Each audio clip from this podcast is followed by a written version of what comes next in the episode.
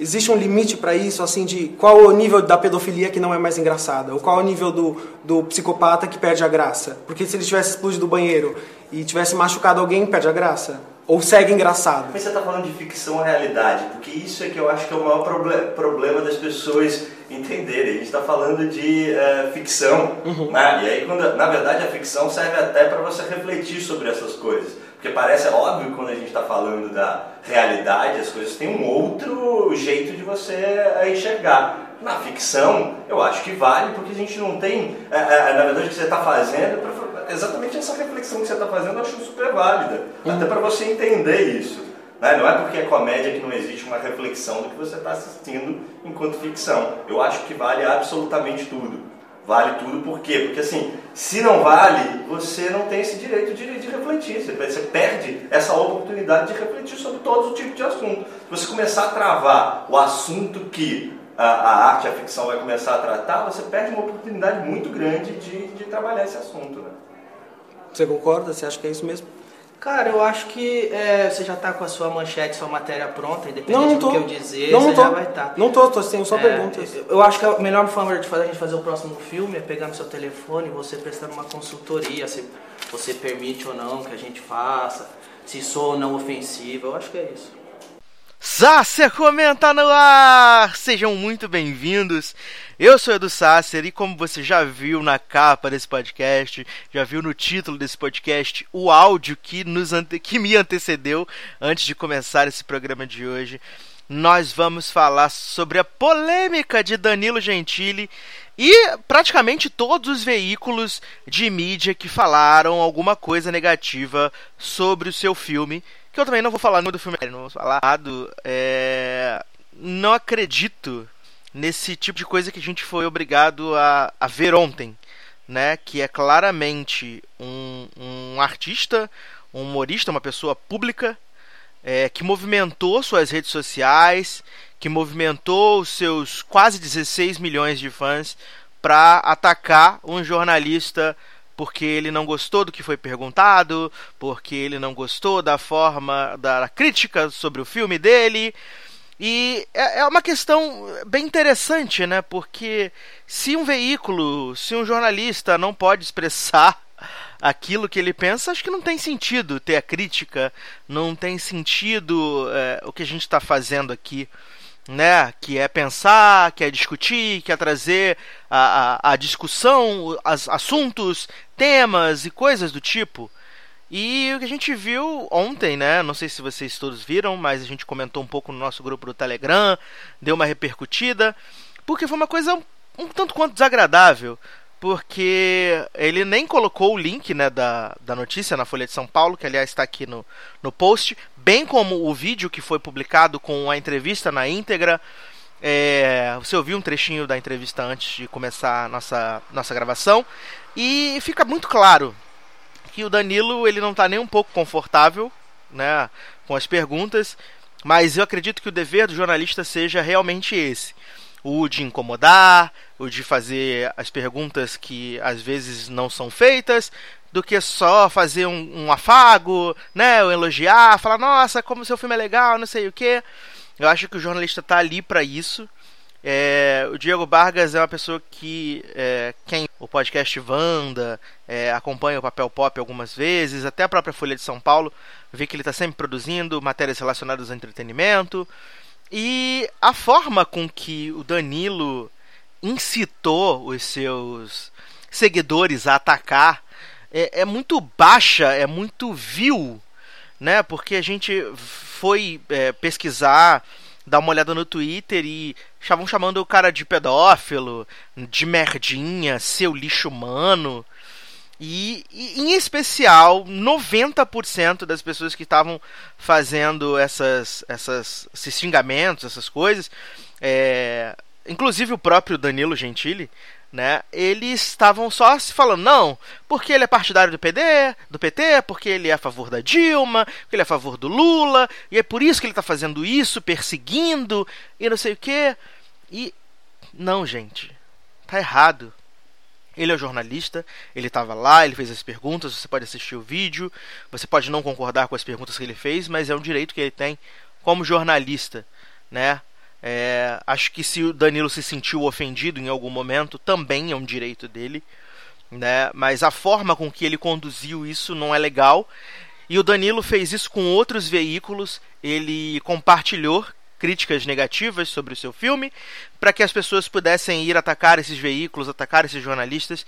É, mas outros dois jornalistas que eu também conheço e que fizeram críticas negativas ao filme também foram, nos seus respectivos veículos, agredidos, chamados de esquerdopatas, né? Numa das críticas, inclusive, é, o, o, o, crítico em questão ele fala a respeito do personagem do Fábio Porchat, que é um pedófilo, né? E a resposta de uma da, do, do, um dos comentários foi: Ah, não importa ele ser pedófilo, o que faltou foi desenvolvimento de personagem. É, é, é complicado. Eu confesso que às vezes eu perco um pouco de de, de esperança no mundo quando eu vejo é, esse tipo de, de, de, de pessoa é, bostejando, na verdade. É bostejando, se você gostou da, da, minha opinião ou não.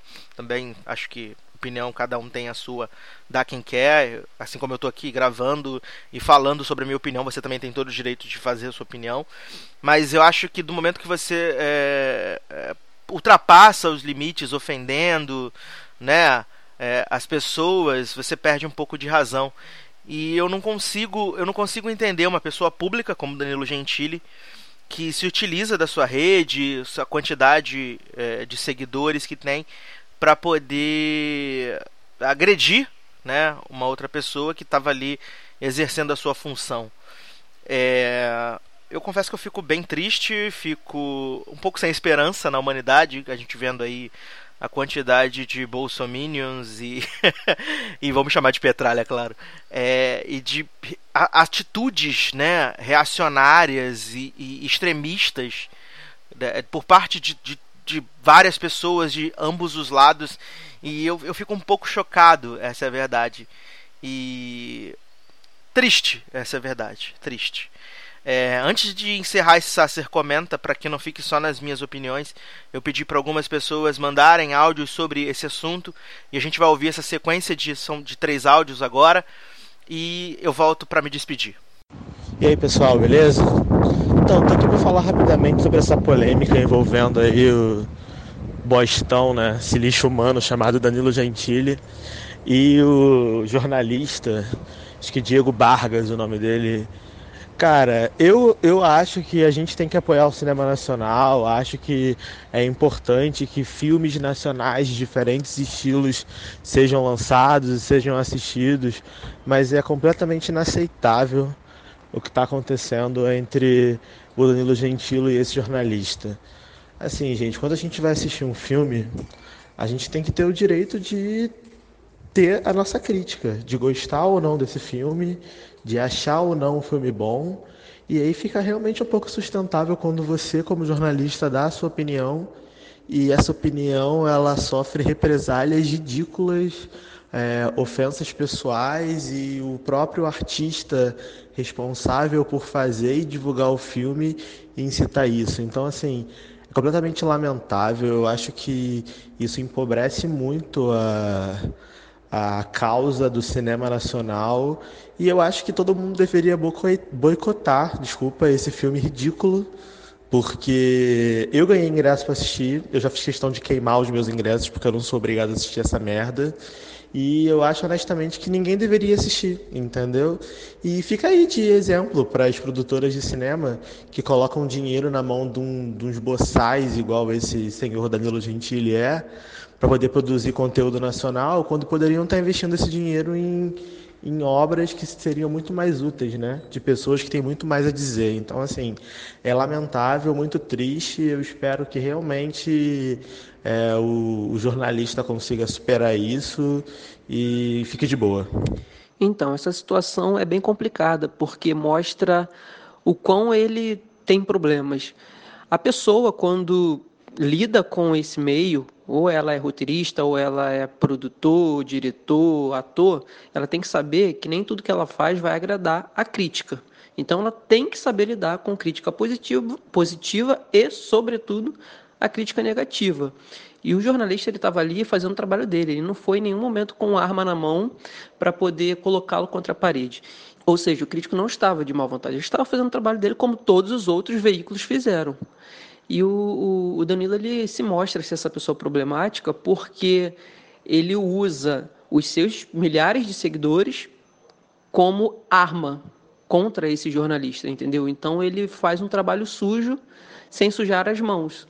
E o pior de tudo é que ele ele meio que voa no assunto, porque ele começa a trazer para o lado da política como se o, o jornalista fizesse isso porque é PT ou gosta da Dilma, uma coisa que não tem nada a ver com outra, quando ele deveria saber, no mínimo, que foi o que eu disse no início. Quando você lida com filme, com TV, críticas existem, não dá para se agradar a todo mundo. E a pergunta que fica é: imagine se Steven Spielberg ou qualquer outro grande diretor ou qualquer um grande ator, oscarizado ou não, fizesse o que ele fez só porque um crítico não gostou do filme e nem utilizou palavras pesadas para dizer o, o que não gostou, apontou os erros é complicado. É uma pessoa que continua hoje com tudo que tem, com o programa, ninguém freia ele e ele não sofre consequência de nada.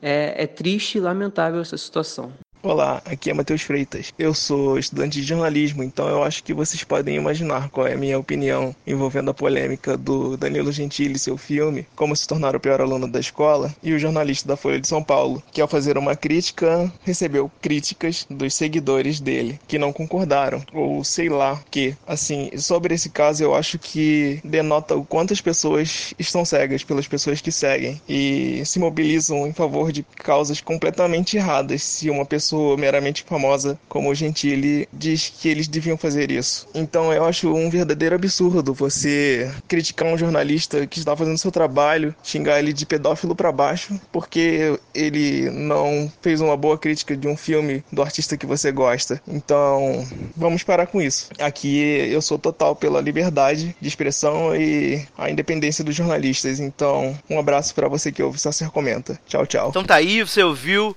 as opiniões. Eu quero que você deixe a sua opinião sobre esse caso nas nossas redes sociais, né, no Twitter, no Facebook ou no site também, na postagem desse podcast. Deixe a sua opinião é, sobre o artista, o humorista Danilo Gentili, né? Que se você acha que isso foi uma atitude legal, né? A gente sabe que não foi.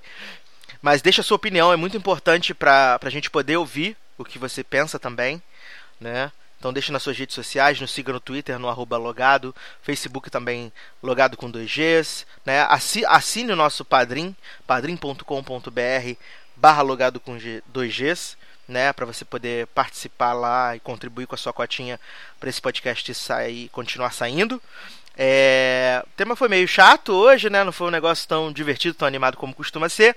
Mas amanhã né? Se você estiver ouvindo na, na publicação desse Sacer Comenta, amanhã, dia 15, tem Logado Cast aí com vibe alta, com, né, várias, as, vários assuntos vibe boa, sem ser Danila Gentili. Então, eu te espero amanhã no Logado Cast, tá bom? Um grande abraço, até a próxima e tchau.